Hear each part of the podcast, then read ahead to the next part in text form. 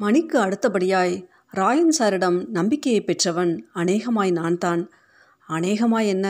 நானே தான் சாரின் இரண்டு பசங்களுக்கும் நான் கணக்கு சொல்லித் தருவேன். அவர்களுக்கு அல்ஜிப்ரா வராது. எனக்கு அல்ஜிப்ரா அல்வா சாப்பிடுவது மாதிரி ரெண்டு தேர்வுகளில் நான் சொல்லித்தர ஆரம்பித்த பிறகு அவர்கள் இருவரும் அறுபத்தஞ்சு எழுவது என மார்க் எடுக்க ஆரம்பித்து விட்டார்கள். பிறகு என்னை விடுவாரா சார்? சிவராமன் நீர் டைப் அடித்தா மட்டும் போதாது. ஷார்ட் ஹேண்டை கற்றுக்கணும் உம்ம திறமைக்கு நீர் எங்கேயோ போக வேணாமா? என்பார் அவர். என்ன காரணத்தாலோ தெரியவில்லை. என்னை மட்டும் அவர் பெயர் சொல்லியோ ஒருமையிலோ அழைத்ததில்லை. இன்று வரையில் அது ஏன் என்று தெரியவில்லை. டைப் அடிக்க வரும் மாணவர்கள் வேறு நோக்கத்திற்கு வருகிறார்கள் என்று தெரிந்தால் அடுத்த நாளே வர வேண்டாம் என கராராக கூறிவிடுவார் அவர்.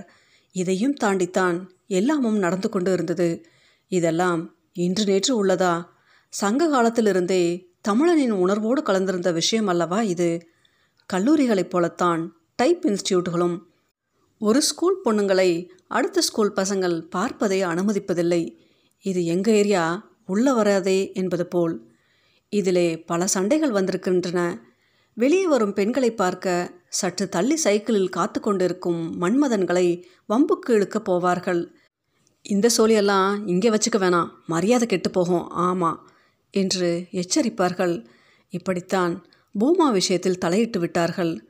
பூமா வரும்பொழுது குழாயாடி பக்கம் நின்று கொண்டிருந்த அந்த பையனிடம் போனார்கள். மாப்பிள பூமாவை பார்க்க வந்திருக்கியா? என்றான் பாலா. ஆமா என்றான் அமைதியாக. இந்தா பாரு இவன் தான் அவள் ஆள். இவன் பத்து மாதமாக கணக்கு பண்ணிக்கிட்டு இருக்கான். ஒர்க் அவுட்டும் ஆயிரும். நீ வம்பா சுத்தாத. ஆமாம் என்று பக்கத்தில் நின்று கொண்டிருந்த ராமரை காட்டினான். அவன் பதிலே பேசவில்லை. அப்படியே ராமர் இல்லாட்டியும் இன்னும் லட்சுமணன்கள் ரெண்டு மூணு பேர் இருக்காங்க. நீ வேற இடம் பார்த்து போயிரு. பூமா இவர்களை பார்த்து பதறினாள். என்ன நடக்குதுன்னு தெரியலையே. பூமா அருகில் வந்ததும் பாலா மற்றும் நண்பர்கள் விலகி நின்றார்கள். அந்த பையன் அருகே பூமா சென்றால் இருவரும் சேர்ந்து நடந்தார்கள். பாலா அன்கோவிற்கு ஒன்றும் புரியவில்லை. இதில் அந்த ஹிப்பி முடிதான் ராமரா? அந்த பையன் பூமாவிடம் கேட்டான். எனக்கு யாரையும் தெரியாதண்ணா ஆனால் எல்லோரும் நல்ல பசங்க தான் ஏன் என்ன கேட்டாங்க உங்ககிட்ட? கலவரத்துடன் கேட்டால் பூமா அவள் அண்ணனிடம் தேர்வு எழுத சாத்தூருக்கு செல்ல வேண்டும். தட்டச்சு தேர்வு மையம் அங்குதான் உண்டு. கோவில்பட்டியிலிருந்து டவுன் பஸ் உண்டு. எட்வர்ட் உயர்நிலைப் பள்ளித்தான் தேர்வு மையம். வேப்ப மரங்கள் நிறைந்த அந்த பள்ளி பஸ் நிலையத்திற்கு நேர் எதிரே உள்ளது. தேர்வு எழுதும் மாணவர்களை மணியும் மாணவிகளை மல்லிகா அக்காவும் தான் பஸ்ஸில் அழைத்து செல்வார்கள். ஒரே பஸ் தான். சார் தனியாக வருவார். தேர்வுக்கு முன் அங்கு இருக்கும் மெஷினில் டைப் அடித்து பழகலாம். எல்லோருமே ஒருவித பதட்டத்துடன் அடித்து கொண்டிருப்பார்கள். அடுத்த பேட்ச் மாணவர்கள் முதல் பேட்ச் மாணவர்கள் அடிப்பதை பார்த்து கொண்டிருப்பார்கள். சரியாக ஒன்பது மணிக்கு விசில் சத்தத்துடன் தட்டச்சு தேர்வு துவங்கும். ஒரே நேரத்தில் இருநூறு மிஷின்கள் சடசடவென்று அடிக்கும் பொழுது பார்ப்பவர்களுக்கு பதட்டமாயிருக்கும். எல்லோருமே விரைவாக அடிப்பது போல தோன்றும். நம்மால் இவ்வளவு வேகமாய் அடிக்க இயலுமா என்று புதிதாய் டைப் லோயர் தேர்வு எழுத செல்லும் எல்லோருக்கும் சந்தேகம் வரும். எங்கள் டைப் ஸ்கூல் மாணவி பிரபா அனாவசியமாய் அடித்து முதலில் முடிப்பாள். மற்றவர்கள் இன்னமும் அடித்து கொண்டிருந்தார்கள்.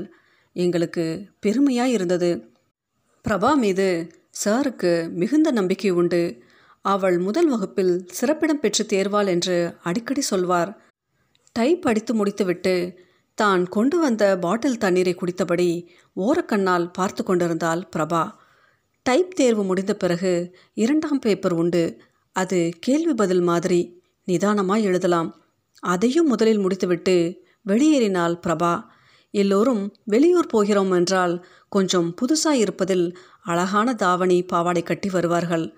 பிரபா அப்படியெல்லாம் இல்லை. வெளுத்து போன நிறத்தில் உள்ள பழுப்பு நிற தாவணியும் பூ போட்ட பாவாடையும் அணிந்திருந்தாள் வழக்கமாய் வரும் ட்ரெஸ் தான். நானும் மணியும் பேசி கொண்டிருந்தோம்.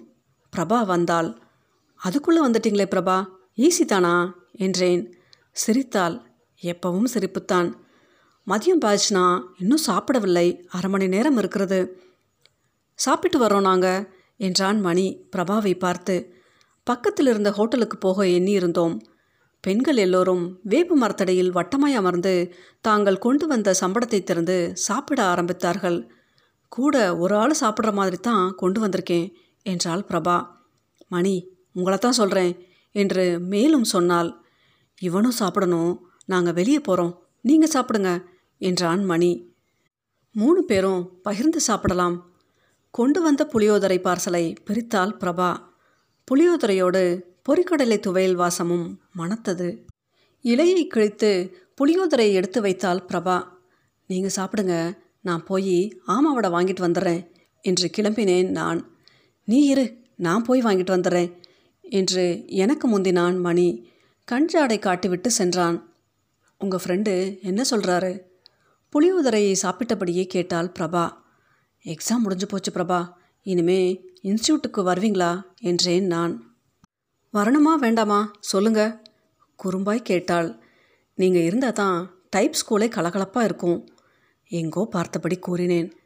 வேப்பமர உச்சியில் அமர்ந்திருந்த மைனா சிறகுகளை படபடவென்று அடித்தபடி கீழிருந்த கிளையில் வந்து அமர்ந்தது. இந்த சட்டை புதுசா?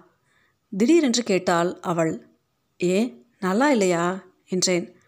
அப்படியெல்லாம் சொல்ல முடியாது என்று இழுத்தவள் உங்களுக்கு எந்த சட்டை போட்டாலும் நல்லா தான் இருக்கும் என்று சிரித்தாள். நீங்கள் ஏன் இப்படி வரீங்க என்றேன். எப்படி? மற்ற பொண்ணுங்க எல்லாம் புதுசாக தாவணி போட்டுட்டு வந்திருக்காங்க. நீங்கள் மட்டும் இப்படி பழைய தாவணி கட்டிட்டு வந்திருக்கீங்களே அதுவும் பழுப்பு நிறத்தில்.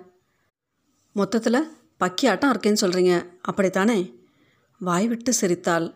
எனக்கு என்ன சொல்வதென்றே புரியவில்லை. இவள் ஏன் இப்படி இருக்கிறாள்? மணி வரத்துக்குள்ள நான் சாப்பிட்டே முடிச்சிருவேன்னு நினைக்கேன். பிரபா பின்பக்கம் திரும்பி பார்த்தாள். மற்ற பொண்ணுங்க எல்லாம் தப்பாக நினச்சிக்குவாங்கல்ல? பிரபா மட்டும் இவங்க கூட சாப்பிட போயிட்டான்னு அவளிடம் கேட்டேன். ஆமாம் நினப்பாங்க. கண்டிப்பாக நினப்பாங்க. அங்கிருந்த டம்ளரில் இருந்த தண்ணீரை குடித்தபடி கூறினாள். ராம் சார் தான் புளியோதரை பிடிக்கும் நாங்கள் அதான் போயிட்டேன்னு சொல்லவா? என்றாள். உங்களுக்கு மைனானா ரொம்ப பிடிக்குமோ? அப்பவே பிடிச்சி அதையே பார்த்துக்கிட்டு இருக்கீங்க? என்று மரத்தை அண்ணாந்து பார்த்தான்.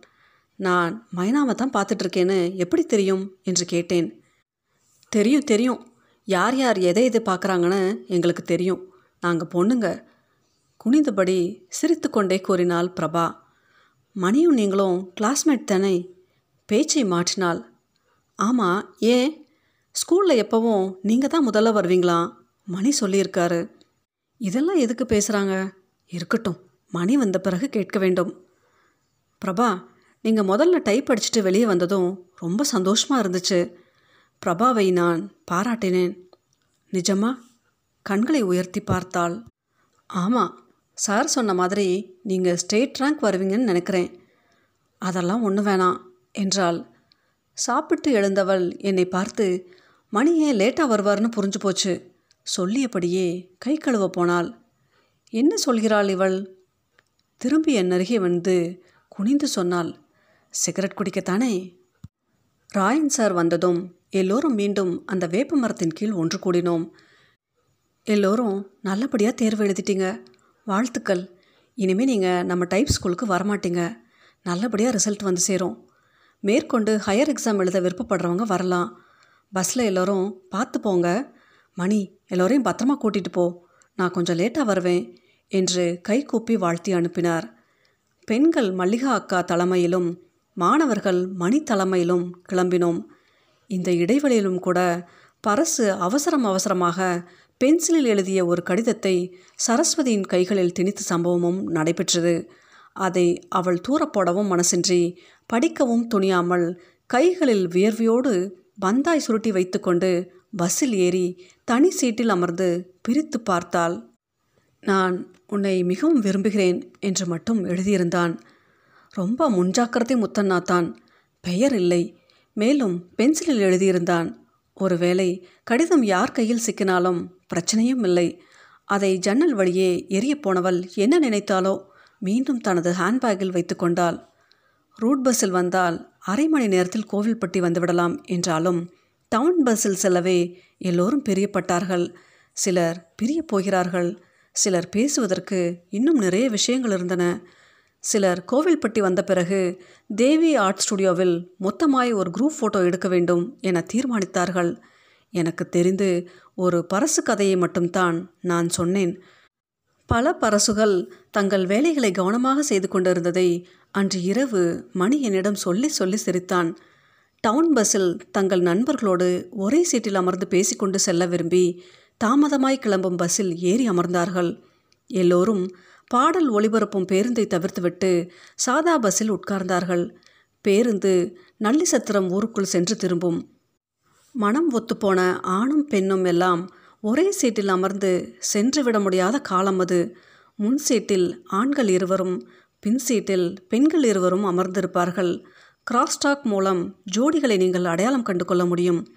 சம்பந்தமில்லாத விஷயங்களுக்கு விழுந்து விழுந்து சிரிப்பார்கள். காலம் கெட்டுப்போச்சு என்று பெருசுகள் பொறுமும் வார்த்தைகளையும் கேட்கலாம் அப்போது. பின் சீட்டில் மாப்பிள்ளை பெஞ்சில் அமர்ந்திருந்த அருணாச்சலம் பக்கத்தில் நின்று கொண்டிருந்த தேவியின் பென்சிலை கெஞ்சி கூத்தாடி வாங்கி வெற்றி புன்னகை பூத்து கொண்டிருந்தான்.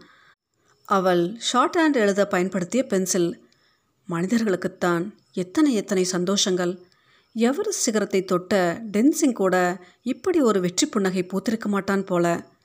கோவில்பட்டி வந்த பிறகு குரூப் ஃபோட்டோ எடுத்த பிறகு எல்லோரும் பிரியும் வேளையில் மளிகாக்கா நான் ஒரு வேளை தமிழ் டைப் படிக்க வந்தாலும் வருவேன் என்று சிரித்தபடி கையசைத்தாள் பிரபா. எல்லோரும் திரும்பி பார்த்தோம்.